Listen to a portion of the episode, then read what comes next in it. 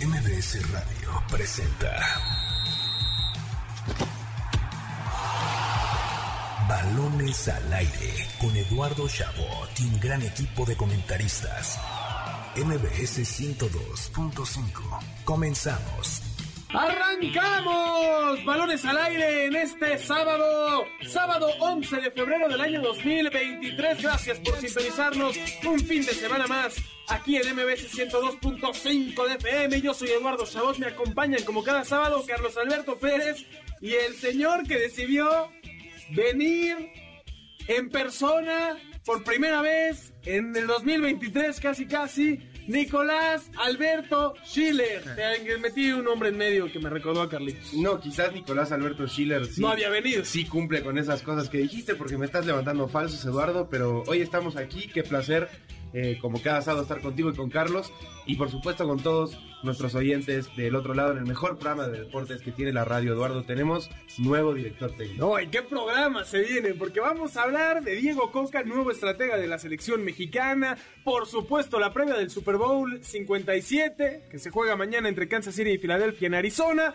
Y además, nuestra bendita Liga MX tendrá un espacio no principal. Uno, porque sigue siendo un torneo aburridísimo, todavía clasifican 12. Y dos, porque hay cosas más importantes este fin de semana, Carlos. Hola, ¿qué tal Eduardo Nicolás a todo el auditorio? Feliz estar con ustedes un sábado más. Eh, creo que no lo pudiste decir mejor. Hay cosas mil veces más importantes que la Liga MX en este momento. Y la primordial sí diría que es eh, Diego Coca, porque estamos en un semestre, ni siquiera un año, un semestre en el que se van a, a disputar dos trofeos. La Liga de Naciones de la CONCACAF y la Copa Oro en el verano. No son obligatorios, Carlitos, no son obligatorios. Discúlpame, discúlpame, discúlpame, pero a mí me vale un comino lo que diga Ares de Pargas. Es obligatorio ganar esos, esos trofeos y para eso, para eso le arrebatan el, el entrenador a, a Tigres. Está grabado este programa, ¿eh? Que tanto has pedido tú que hablemos de NFL y el sábado antes del Super Bowl dijo, me parece que el tema más importante es Diego Es Coca. que me Ahí está. interrumpiste. Me interrumpiste. Iba a decir, ese es el tema más importante junto con el Super Bowl. Por yo te lo dije, te lo dije entre semana.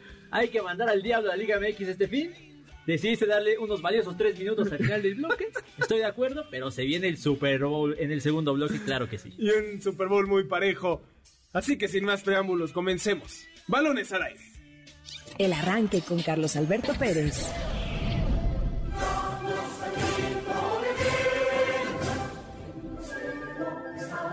La selección mexicana ya tiene nuevo entrenador. Diego Martín Coca será el encargado de guiar al tricolor rumbo al Mundial de Norteamérica 2026. El viernes, la Federación Mexicana de Fútbol presentó de manera oficial al estratega argentino en una conferencia de prensa encabezada por Jaime Ordiales y Rodrigo Ares de Parga. Escuchó bien, Ordiales y Ares de Parga, quienes tras su fracaso en Cruz Azul y Pumas ahora encabezan a la selección nacional. Campeón en Argentina con Racing Club y bicampeón en México con el Atlas, Diego Coca fue la elección definitiva del nuevo Comité de Selecciones Nacionales, quienes tuvieron entre sus candidatos otros nombres. Miguel Herrera, Guillermo Almada, Ignacio Ambriz y hasta Marcelo Bielsa fueron los nombres que rondaron el banquillo azteca, pero finalmente optaron por un hombre con éxitos recientes en el fútbol mexicano, a pesar de no debutar a ningún compatriota desde su llegada a la Liga MX. Será Diego Coca el encargado de ganar la Copa Oro y la Liga de Naciones de la CONCACAF este mismo verano, disputar la Copa América en el 2024 y establecer un proyecto exitoso, una nueva generación de México para el 2026. Así comienza una nueva era de la selección azteca en balones al aire.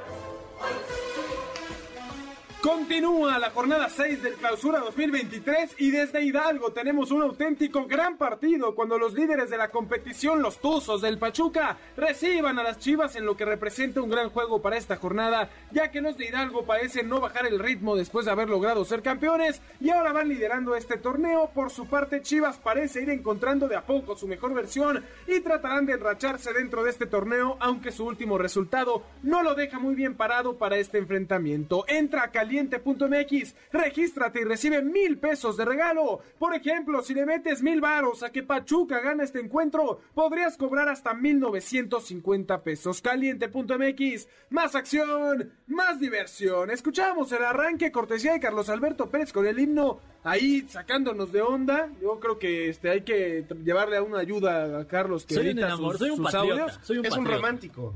No, eh, Un romántico, pero también un mentiroso, Eduardo. sí, totalmente. No, no, ¿por qué? ¿Por qué? Porque tú, Edu- eh, Carlos, Ya iba contra mí, ya iba contra mí. El, mundial pasado, bueno, el, el, que el, el ciclo pasado de Gerardo Martino, tú crucificaste durante mucho tiempo al DT eh, por no darle oportunidades a los jóvenes mexicanos. Y ahora a mí me han dicho que tú eres el principal promotor de Diego Coca, Carlos. Y vamos, estás hablando de un hombre que en sus dos años con el Atlas no debutó ni a un solo futbolista mexicano. Entonces, ¿qué nos espera con la selección?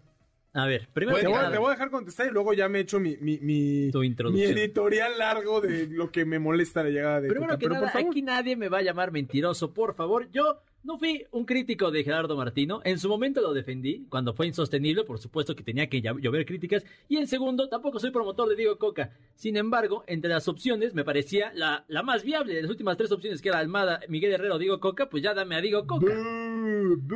Pero, ¿por qué no? ¿Por qué no dejamos que eh, Eduardo de su bella... Por favor. No, no, no, yo estoy sumamente molesto, sumamente molesto, porque pasamos horas en este programa después de la eliminación de México diciendo, ay, qué bueno, o mínimo yo, porque soy un, un- un- un- un cuate que cree que van a suceder cosas que obvio no van a suceder. eh, me la viví aquí diciendo qué bueno que México no pasó, porque este es el golpe que necesitábamos sobre la mesa para que cambien las cosas. ¿Y sabes qué me dijeron? No voy a decir la palabra que me dijeron porque es muy grosera, pero eh, básicamente me dieron una cachetada y me dijeron, no, aquí las cosas se siguen manejando igual. ¿Por qué? Porque en vez de cambiar las cosas, en vez de que cambiáramos de raíz, que hubiera cierto proceso en juveniles para que empezáramos a sacar más mexicanos, de que llegara un técnico con un proyecto, con un proyecto real, que dijera, a ver, yo soy técnico de selecciones nacionales, ya he trabajado, vamos a hacer un proceso de cuatro años hacia el próximo mundial, ¿quieren seguir con sus procesos de cuatro años? Órale. No iban a cambiar el sistema del fútbol mexicano porque Miquel quiere regresarlo a lo de antes, que qué bien, pero que no es tampoco el cambio que nos Para va a hacer ajá, ser una potencia.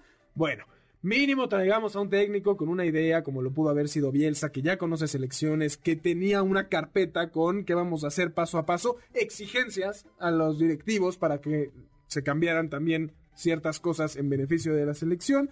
Y finalmente la decisión fue, ya ni siquiera hablamos de Almada, que, que dentro de las opciones decíamos, hay un técnico que acaba de ser campeón, que está en Pachuca, alguien que exporta jóvenes, que sí se preocupa por sacar a sus, sus mejores futbolistas a Europa. Bueno, ese tiene cosas que podemos rescatar. Pero no, agarramos al técnico de moda. Uno, y lo más preocupante, el que mantiene los mismos intereses que gran parte de este nuevo comité de directivos de selecciones nacionales, que es básicamente Grupo Orleg y Televisa. Eh, y dos, se lo quitaste a un equipo que lo tenía sin preguntarle, bajo el argumento de la selección siempre va primero. Perdón, y especialmente con los equipos regios, ningún aficionado de Tigres o Monterrey prefiere ver a México pasar el quinto partido que ver a su equipo campeón, y yo soy uno de ellos, así que no pueden negarlo. Eh, y tercero y peor, no, no es un técnico que haya estado en selección, que haya tenido algún proceso que tenga que ver con México, que digas, bueno, conoce nuestro fútbol, eh, tiene un proyecto, porque bueno, eh, estuvo en inferiores, ¿no? Como sucedió eh, en la escaloneta, que dice, bueno, no había dirigido, pero estuvo en las inferiores y ve que bien terminó, o con conocimiento. Pienso en los proyectos exitosos, la España de Vicente del Bosque. Vicente del Bosque no era el entrenador que acababa de ser campeón o bicampeón con un equipo perdido ahí como el Atlas, ¿no? Y nosotros agarramos al de que ahorita quedaba bien para todos y creemos que lo va a solucionar. Decías y muy bien, Nico, ya me voy a callar, llevo como siete minutos hablando. Este... No, si, si quieres haz tu programa tú solo. Ahora sí. Eh, pero decía Nico, no debutó ni un mexicano. Perdón, de ese Atlas rescatamos al Hueso Reyes, que ya era una realidad para cuando llegó Claro. Coca, y Aldo Rocha, el único que de verdad dio el brinco hacia su mejor versión con, con Diego Coca. Le estaba yendo bien en Tigres, sí, obviamente es difícil que no te vaya bien en una liga tan dispareja y con un equipo como Tigres, pero también viene de un torneo, pero pésimo con Atlas, ¿no? Históricamente malo para el Tres victorias, cuatro empates, diez derrotas. Y ese es el técnico que agarramos para la selección.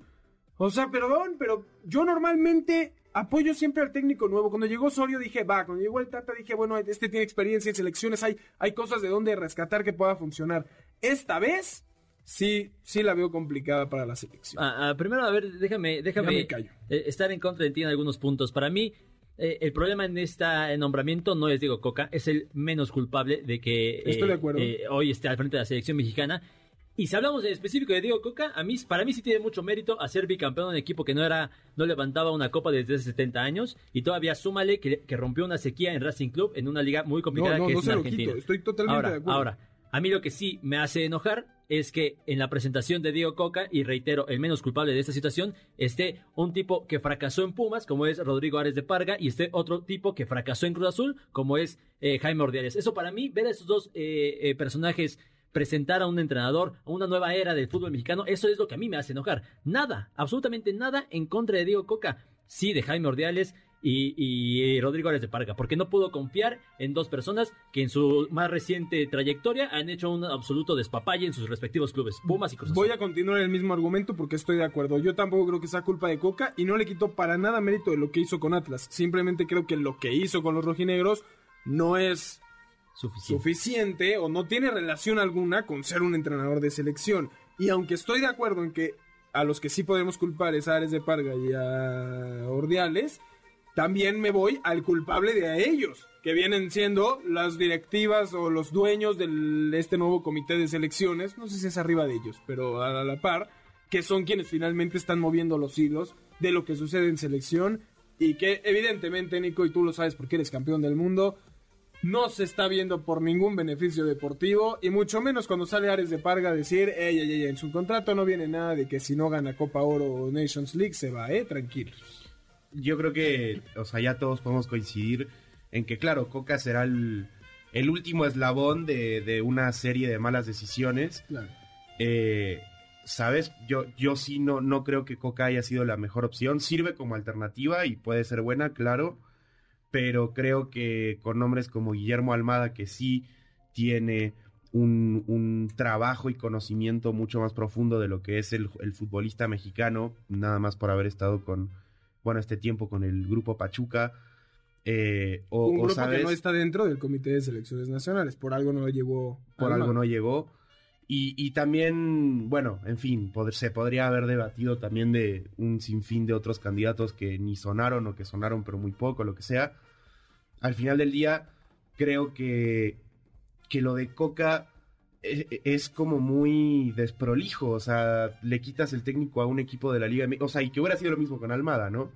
Eh, sacarle el director técnico a un equipo. Aunque sea Almada, sí tenía una, primero una cláusula de rescisión que claramente era si me llama la selección, una selección. Entonces existía la posibilidad, la directiva sabía que eso podía suceder. Sí. no.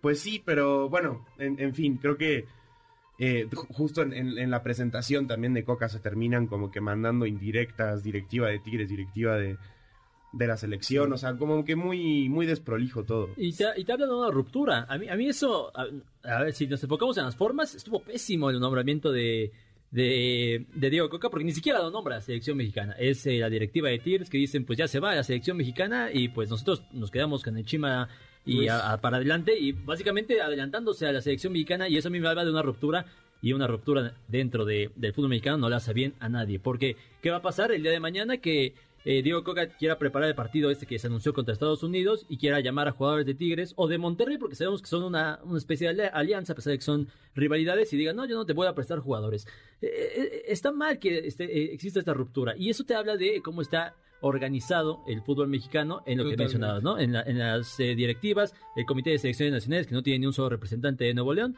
Entonces, eh, una... ¿Qué ojos son los equipos junto con América? Pero sí del Necaxa. Ah, claro. Eh, Necaxa, no? que por cierto va perdiendo 2-0 con América. El segundo lo hizo Henry Martín de penal. Henry Martín lleva más goles que el Necaxa en esta temporada. Así, así está el equipo que festeja el centenario.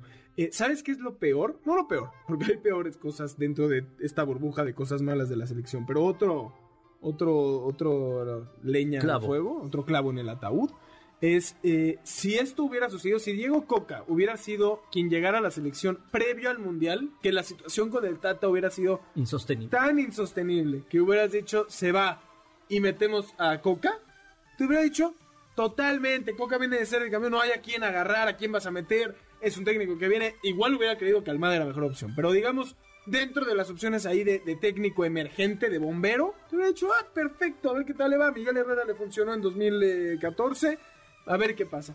Pero que después te, lo, te aguantaste al Tata porque su proceso ya estaba por finalizar. Perdiste un mundial, hiciste el ridículo en un mundial. Y lo desaprovechaste. Lo claro, y, y dirías, bueno, ya, se consumó el fracaso, ahora sí tenemos tiempo para agarrar a un técnico con un proyecto sólido. Y vuelves a agarrar una opción que suena a bomberazo. Eso es también, de verdad, no, no me cabe en la cabeza. Mira, yo, yo eh, lo que mencionaba Nico de que yo era defensor de Diego Coca, no es que sea defensor, pero te voy a decir algo.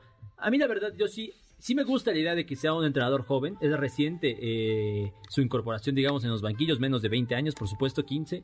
Eh, conoce el fútbol mexicano, jugó en la, en la Liga MX. Yo sé que no tiene una experiencia eh, debutando jugadores mexicanos. Qué no parece difícil que es tener que encontrar argumentos buenos para. No, para no, Coca, ¿eh? es un tipo que se adapta a los sistemas y lo dice en su, en su presentación. Yo voy a hacer funcionar con lo que tengo, vaya. Y como que dicen entre líneas, no hay mucho. Y eso, eh, eso para mí es algo positivo porque el Tate quiso poner un sistema que los jugadores simplemente no, no le daban. Eh, Esto por decir una, eh, uno de los argumentos por el que creo que no está mal el nombramiento de, de Diego Coca, sobre todo porque las otras opciones eran un cartucho quemado, como era Miguel Herrera, que además iba a estar en todos los comerciales de aquí hasta el 2026 y se iba a hacer, por supuesto, mucho más rico de lo que ya es, y Guillermo Almada, que es un- el tipo más explosivo que he visto en mi vida dentro del fútbol mexicano. Eh, y Bueno. después de decir a Herrera, Y decidiste después de- decir eso. Y ahí se van. eh, ah, ah, o sea, No. eh, es, es una locura. Y me parece que Diego Coca es un tipo sensato. De, de ahí, de ahí, a, a que crea que era la mejor opción en el mundo, pues por supuesto Mira, que no. voy a seguirte el juego y te voy a decir cuál es el problema. El problema es que nuestra baraja de opciones hayan pobre. sido Herrera, Almada y Coca. Es que estaba, es que para mí, y si me permiten, no sé si, si sirva de algo, este, bueno, dejando a un lado Bielsa, que por supuesto era la mejor opción, estaba Ignacio Ambriz. A mí como me da coraje. ¿Cómo le faltan el respeto a Nacho Abriz en este país? ¿Cómo Es me da coraje que Ignacio Ambriz no haya entrado en la conversación? Con experiencia en Europa, además, experiencia en selección, porque era el asistente de Capitán, Javier Aguirre. eh, como jugador. Campeón con equipos grandes y chicos a nivel entrenador. Eh, Es una locura que Es Ignacio Ambriz no haya sido, deja tu candidato, que no haya sido el favorito, porque además es joven, es un tipo joven y preparado, con muchísima experiencia, lo de que decías, Atlético de Madrid, Osasuna, eh, eh, de Javier Aguirre, que para mí es el mejor entrenador de México en la historia, entonces... Se fue al Celta hace que Claro, ocho meses, no nueve tiene miedo a, meses, lo- o a los proyectos. Y eso, eso para mí sí, sí, sí me parece una, una pena. Es una pena lo que le hacen a Ignacio Ambriz. Rescató muy rápido Y- un proyecto como y el sobre de Toluca, todo- que estaba descendido. Y, y- y justo es eso. Él sabe revertir ese tipo de situaciones que Coca no. O sea, porque Coca es muy bueno para agarrar algo, quizás como lo que podría ser ahora la selección, que no quiero llamarle crisis, pero No, sí, dilo. crisis. Sin proyecto. y, y hacerlo exitoso, porque le pasó con Racing, que llevaba años sin ser campeón, le pasó con el Atlas, perdón, pero tanto con Racing como con Atlas, después de ser campeón, fue un desastre, o no, sea, y que carece de argumentos esa, e- e- e- ese sistema donde creemos que es como si dijéramos hay que llamar a todo el Cruz Azul porque el Cruz Azul siempre llega a las finales. Las pierde, pero hay que llamarlos porque México va a llegar entonces a la final del Mundial. Es lo mismo, es como decir, ah, llegó, hizo campeón a Racing después de nunca hacerlo, hizo campeón a Atlas después de nunca hacerlo, que venga a la selección porque la va a hacer campeona, porque nunca ha sido. O sea, no hay una lógica en eso, no, no, no se trata de copiar lo que sucedió con otros equipos creyendo que entonces esa es la regla, ¿no? Y, y me parece que el problema con selecciones es, no creo que seamos nosotros tan inteligentes, perdón que se los diga chicos, para ver algo que los directivos no podían ver como lo de Ambris. Ya no digo hablar de, de las otras cosas. Me queda claro que hay un tema negocio y un tema de los dueños donde a la parte que sí le interesa lo deportivo le es muy difícil moverse porque no tiene mucho margen de maniobra frente a aquellos que manejan el negocio y que ven por sus intereses primero. Porque si no, no encuentro una lógica en lo que seguimos viendo con la selección. es que lo, lo acabas de decir, o sea, yo creo que si tenemos que, que seguir una línea entre justo Miguel Herrera, después eh, Osorio, Martino y ahora Coca, que son los últimos entrenadores que pintan con- pensando que Coca llega al Mundial de 2026, ¿qué tienen en común estos eh, técnicos? Y no hay mucho, o sea... No hay nada que El Tata y, Coca son argentinos, diría. Y que por ahí se- Piojo y Coca subieron en la Liga MX, pero no mucho más. O sea, No, y además eh, entra más en contexto cuando dices, bueno, Diego Coca ya trabajó con la directiva de Ira Ragorri, con la directiva de Jorge Alberto ¿Qué Hank. decíamos? es y, eso. Y, y- La verdad, o sea, y, y, y, y sí quiero, como decía... O sea, es un nepotismo brutal. sí, Claro. es que te da a entender eso. Te da a entender eso y... Y, Y qué lo- el lástima, porque aficionado lo justo ve. Coca sí es bueno. O sea, Sí, es, un- o sea, Por eso yo coincido con Carlos en que es el menos culpable. ¿no? Claro. Todas las flechas le van a caer a él cuando él simplemente está ocupando un lugar que además él cree que se lo merece. Y, no- y me queda claro que él encuentra los argumentos. Simplemente cuando se ve el panorama más amplio, si dices, uy, no sé si va a funcionar. Y, te- y- y más allá de no saber si, vas a fun- de- si va a funcionar, no te da la sensación de que haya sido una buena decisión. Porque las razones no son las correctas. Exactamente, porque no, no llega por la, por la vía, eh, digamos, más meritoria o, o que, Claro. que sí lo tiene, digo, es, es bicampeón, o sea, hay argumentos, pero al final de cuentas no te da esa sensación de que, eh, de decir era el indicado. Ojalá nos calle la boca. Ajá.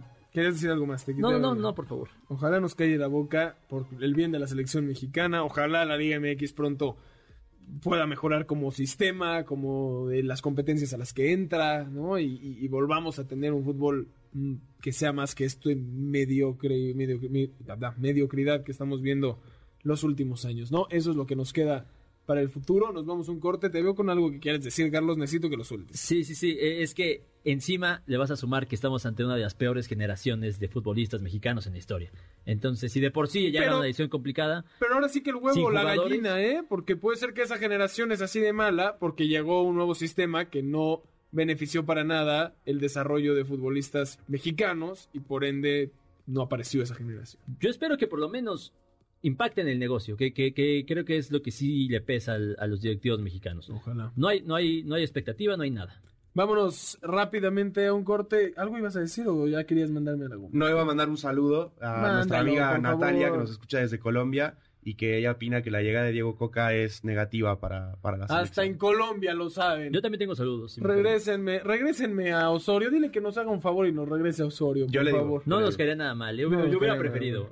Totalmente. Un saludo nada más rápido a Carlos España, que nos escucha desde el automóvil en la Ciudad de México. Y a América Noemí López, que el día de ayer cumplió años. Eh, muy feliz cumpleaños hasta la Riviera. Lástima, Maya. lástima el nombre. Ojalá pronto pueda llamarse Rayados o, o un equipo. un fuerte abrazo, América. Un abrazo, un abrazo. Vámonos rápidamente un corte. Tenemos regalos para ustedes también. Un pase doble para la obra Amante contra Esposa en el Teatro Versalles. Y dos pases dobles para que vivan la experiencia de Cinépolis en formato tradicional, válido todo el mes.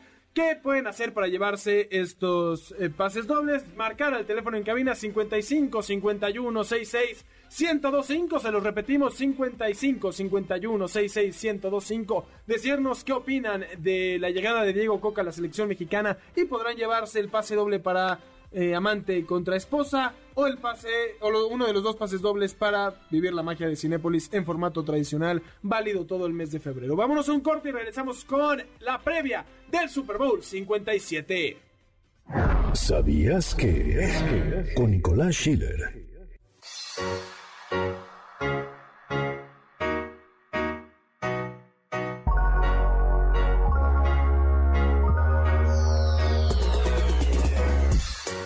Este viernes, Diego Martín Coca fue presentado en el Centro de Alto Rendimiento como nuevo director técnico de la selección mexicana. Nacido en Buenos Aires, el estratega de 51 años se convirtió en el cuarto entrenador de nacionalidad argentina en tomar las riendas del tricolor. El primero fue César Luis Menotti, campeón del mundo con la albiceleste en 1978 y estandarte de las formas y el buen fútbol.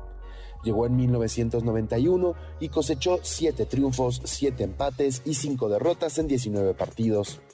A finales del 2002 llegó Ricardo Lavolpe, quien imprimió su estilo de la escuela lavolpista para conquistar Copa Oro, una destacada actuación en Copa Confederaciones y una de las mejores participaciones de México en mundiales en Alemania 2006. El último antecedente le pertenece a Gerardo Martino, que será recordado por dirigir a la selección que quedó eliminada en fase de grupos de un mundial después de 44 años.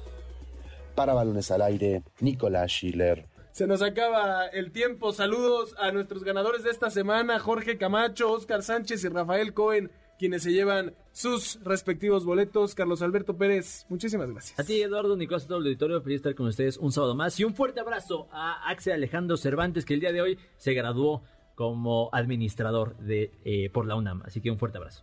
Luego me pasa el número, puede ser que lo necesite para algunos asuntillos. Nicolás Schiller, muchísimas gracias. Eduardo, muchas gracias a ti, a Carlos, a Jimmy, a todos los que nos escuchan sábado a sábado en el mejor programa de deportes que tiene la radio en todo el país, Eduardo. Totalmente de acuerdo, totalmente, no tengo manera de refutarte. A nombre de Carlos Alberto Pérez, de Nicolás Schiller, de Jimmy Gómez Torres en la producción, de Héctor Zavala en los controles, yo soy Eduardo Chabot, gracias por habernos sintonizado un sábado más aquí en Balones al Aire, por MBC 102.5 de FM, los esperamos la próxima semana, en la misma hora, en el mismo lugar, con el mejor análisis deportivo y los dejamos con el mejor programa que ha existido en el mundo radiofónico, A-Track, con Checo Sound.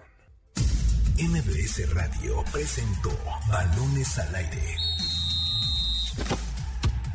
Con Eduardo Chabot y su equipo de comentaristas. Nos escuchamos el próximo sábado a la misma hora. MBS 102.5.